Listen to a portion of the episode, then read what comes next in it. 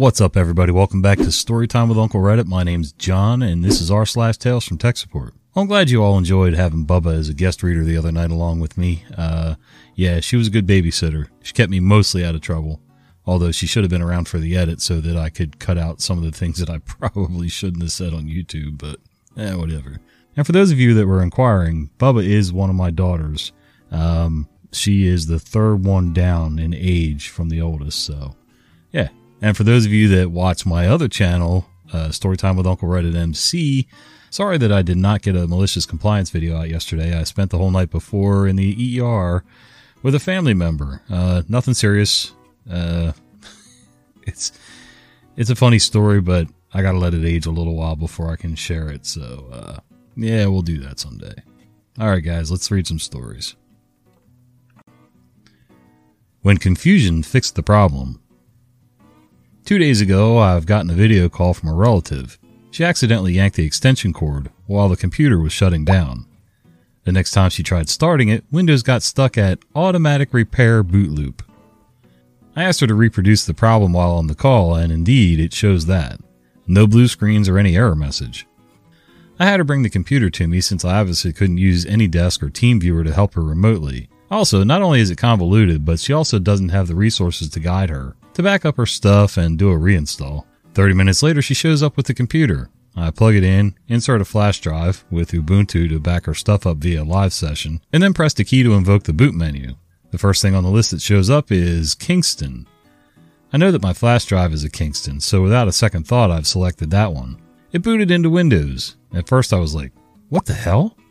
Then shortly after, I realized that the computer also has a Kingston SSD, in addition to a Seagate hard drive. I've always thought that the thing only had a Seagate hard drive in it. I tried booting into Windows for about 10 seconds before now showing a blue screen with an error code saying inaccessible boot device. Shortly after seeing that error message, I had an aha moment. Then I proceeded to spam the F2 key upon reboot to go to the BIOS. From there, I navigated to SATA mode. My suspicion was right. For some reason, the machine was set to IDE mode. I changed that to AHCI and saved and rebooted. That fixed the problem. If I didn't get confused between my Kingston USB and the machine's Kingston SSD, I would have wasted two to three hours backing her stuff up, doing a reinstall, and then restoring her stuff back. I guess I got lucky on that one. The whole process only took about 30 minutes. Yeah, man, I'll take luck any day. I am skilled at certain things in this life, but there are certain times that I'm also very lucky, and I'll take that just the same. In fact, half the time I'm doing something completely unrelated to a problem that I got stumped on previously, and uh, while I'm working on the new project, all of a sudden I have my aha moments and I discover a fix or a reason for the problem I was having before, which is totally unrelated. So somehow the brain's funny, man. I don't know. My new favorite person. User submitted a ticket for an issue relating to a recent project where we migrated their RDS solution to AVD. The change affected one of their LOB apps. The fix was dead simple, but I had to call like 35 users to apply the fix. By about the 26th user, I was going a little nutty. Them. Hello? Me. Hello, this is OP with company name. I understand your application isn't working. Them. That's right, I keep getting this weird error. Me. No problem, I can fix that. Do I have permission to remote onto your system? Them. You sure do. Six minutes later, everything's fixed. I go to say goodbye, and the dreaded words seared into my brain weasel their way out of my mouth. Me. Is there anything else I can help you with today? Them. Actually, there's one thing. Damn it. Me. What's that? Them. There's this weird thing going on with my printer. Damn it, damn it. Well, what's happening? Them. It won't scan right, and every so often pages get skewed. It's not every time though. At this point, I'm resigned to the painful fact that I will have to spend who knows how long fixing this printer. But then the user says something amazing, something that makes my heart soar. Them. Should I submit another ticket for that issue? Me. Uh, yes. Yes, you should. Unfortunately, I have to call a lot more people about this project issue. But if you submit a ticket, another tech will be able to help as soon as they're available. Them. That's what I was thinking. Okay, I'll submit a ticket for the printer issue. Good luck on your other calls. If only everyone were like her. Ah well, a tech can dream. I love it when people kind of can see the writing on the wall, or they're just sticklers for following protocols and procedures. Um, you know, they knew the deal. You're supposed to submit a ticket for each issue, not, you know, keep piggybacking on the same one. Good for you, man, and good for them for being cooperative. Sorry, bud. You'll need a new PC. Hey, Ed Tales from Tech Support, long-time Uncle Reddit watcher and first-time poster. Hey, that's me.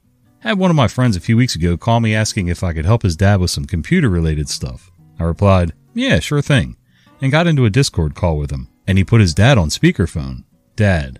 Hello, I was wondering how I could go about upgrading to the latest version of Windows. My computer has become very slow. Me. Alrighty then, about when did you buy your computer? I asked this because I was originally thinking his hard drive was dying and he may need some hardware upgrades. I deal with this sort of situation a lot.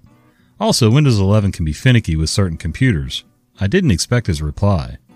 Dad, let's see, um, I bought it in 1997 and upgraded to the second version of Windows 98 in 1999. I was shocked and amazed that he was using that thing up to this point, with dial up internet service too. I had a little laugh and replied, yeah, sorry, mate, but you're going to have to buy a new computer.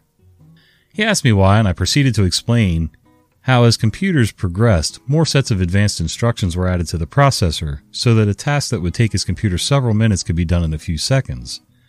Since the newer version of Windows uses these instruction sets, it's impossible to upgrade to the latest version without replacing almost all parts. I could have made it a little more simple, but that's just what I came up with at the time.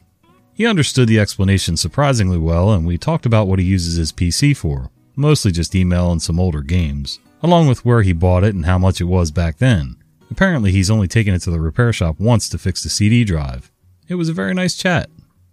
Eventually, I recommended to buy a PC from Facebook Marketplace, and eventually settled on an older machine running Windows 7 to ensure compatibility with his old games. I guided his son through the setup and transfer of his old files, Thank God Windows 98 has USB drive support. I then got on a video call with his son to help transfer the dial-up card so he wouldn't have to change his service, which also went very smoothly. We spent some more time chatting about my background in computers and so far everything seems to be running fine, but they sure don't build those computers like they used to. Wait.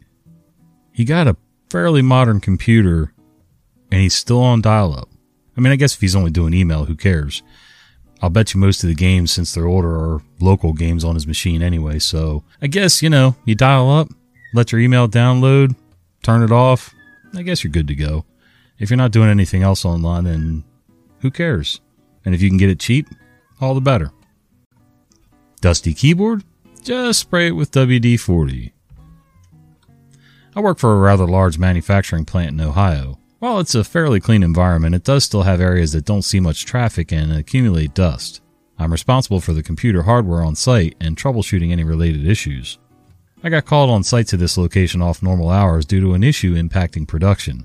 The end user had just the day before treated me like crap because I wasn't allowed to provide her with a free additional laptop charger simply because she didn't want to transport hers back and forth between work and home.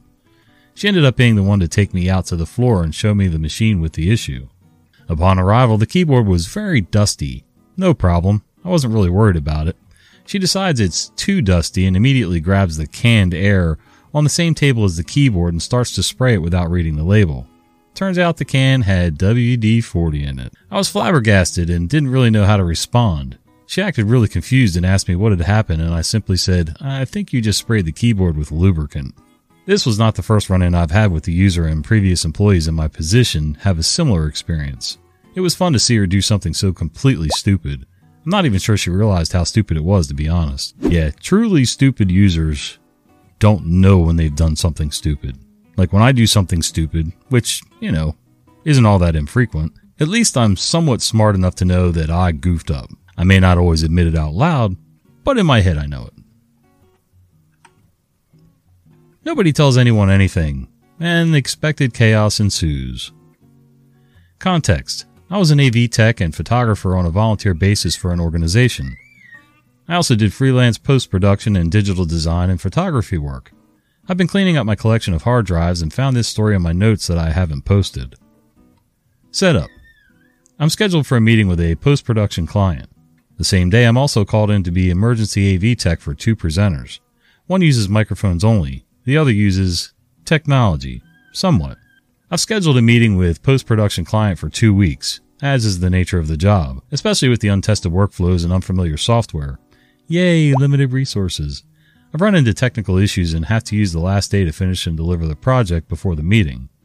The day before the meeting, I find out that the previous volunteer for a specific event is not able to be there for the event, and boss has a previous commitment. I end up being called in and plan on doing my work during the two events, requiring just microphones. All things being evil, evil equal evil. Everything goes wrong. Oh, I get it. Well, I was able to get a third of the work done during the first event while more things were being added to the volunteer requirements. It's when the second event happens after lunch that things go wrong. Now we have a full AV system including projector, soundboard, light board that's never used because of possible code violations and only one person bothering to read a 15 page manual, and a laptop assuming we have enough notice to have it all on site. We also have assistive hearing technology that we're requiring any groups or guests to use. We didn't expect that afternoon's presenter to have their own projector and computer. We support computers, mostly, because of presenters bringing in their own weird files or whatever. So I go and set it up, and their laptop shuts down. Minor inconvenience, so I restart it. The screen stays black, projector's off. At this point, I'm the only person who's representing this organization with 50 people gathering in the room for this presentation. We need to get this long presentation going. I give up and shut down my complicated software and open up PowerPoint and plug it into the system. After all, I don't have time to grab the dedicated laptop stored in a secret locked room in the locked office across campus. Lo and behold, it works. After plugging in the adapter and unplugging it and replugging it in, I give up. Write an email to boss explaining that maybe the AV laptop should stay with the system and it should be required to have at least 24 hours advance notice for any and all technology presenters may use. The policy is put in place. Post production client gets files a day late, and I drink. Well, I'll drink to that, but not today. Uncle Reddit doesn't heal as fast as he used to. That video from the other day, uh, I made it through. It was a hard read to begin with. Uh, on a normal day, it would be a hard read. That night, it was uh, it was pretty complicated. And then trying to edit was even worse because, uh, yeah, I, I mean, I, you could tell I left some goofy things in there, messed up some timing, but we had some fun. It'll be all right yeah, I remember when I used to run AV and sound and everything um, for a church. Somebody was always bringing in a thumb drive, an external hard drive, a laptop, something to hook up to do presentations, whether it was a, a missionary from the field that was coming in to do a show and, you know, ask for money or whatever, or some weird microphone setup that, you know, we could have hooked it up real simply, but this person thought that they needed to do it their way and we'd have, you know, four or 500 feet of extra cable laying everywhere so people could trip and fall. After a while, you just got to start putting your foot down and making rules and say, that's it. That's it. Well, we're going to do it like this. And if you come in last minute with stuff, if I think I can get it done, I'll tell you. But if I can't, I'm going to tell you that too. Yep. Please have your computer print this list. Back in the mid 1960s, when there was no email and computers were not well understood, our hospital data processing IT department got a typewritten list of names and addresses attached to a typewritten memo asking, please have your computer print these on sticky labels. It was for a fundraising mailing by one of the several hospital departments. It would have required the names and addresses to be key punched onto cards and then have a program print them onto a pin feed roll of labels on the computer's printer. Instead, the department manager politely, in a typewritten response, explained that all computer requests had to go through the automation committee whose next meeting was in three weeks. The response was sent back in an intra-office envelope with a roll of pin feed labels that they could type on for their mailing. You know, I often say that I was born a couple decades too late. You know, there's certain things about the 50s and 60s that I kind of enjoyed, think I would have enjoyed anyway, not that I was there. But then, you know, we hear stories like this and I'm thinking, yeah, I would have hated to be around those computers. And I don't type well, so typewriters and me just no. Just no. I want to shank whoever wired up one of our buildings. This story actually happened earlier today, so I'm still slightly aggravated. Just a bit. Anyway, I work in a manufacturing company, and we have some ancient tech that needs a network connection.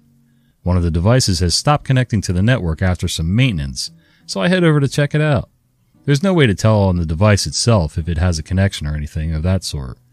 So I decided the first step would be to see what's going on at the switch, see if there's activity lights blinking, etc. Except I had forgotten that whoever wired up this building was actually a demonic entity who sustains themselves on pure chaos.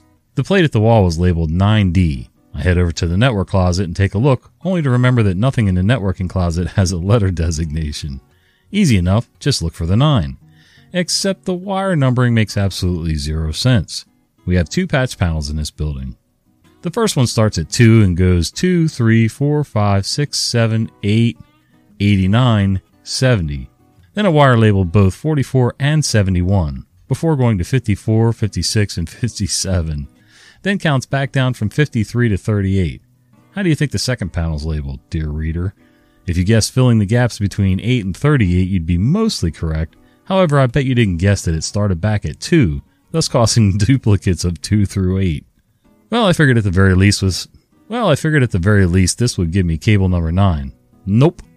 This panel also skips 9, along with a few other seemingly random numbers, so it can fit 2 through 38 on a 24 port panel.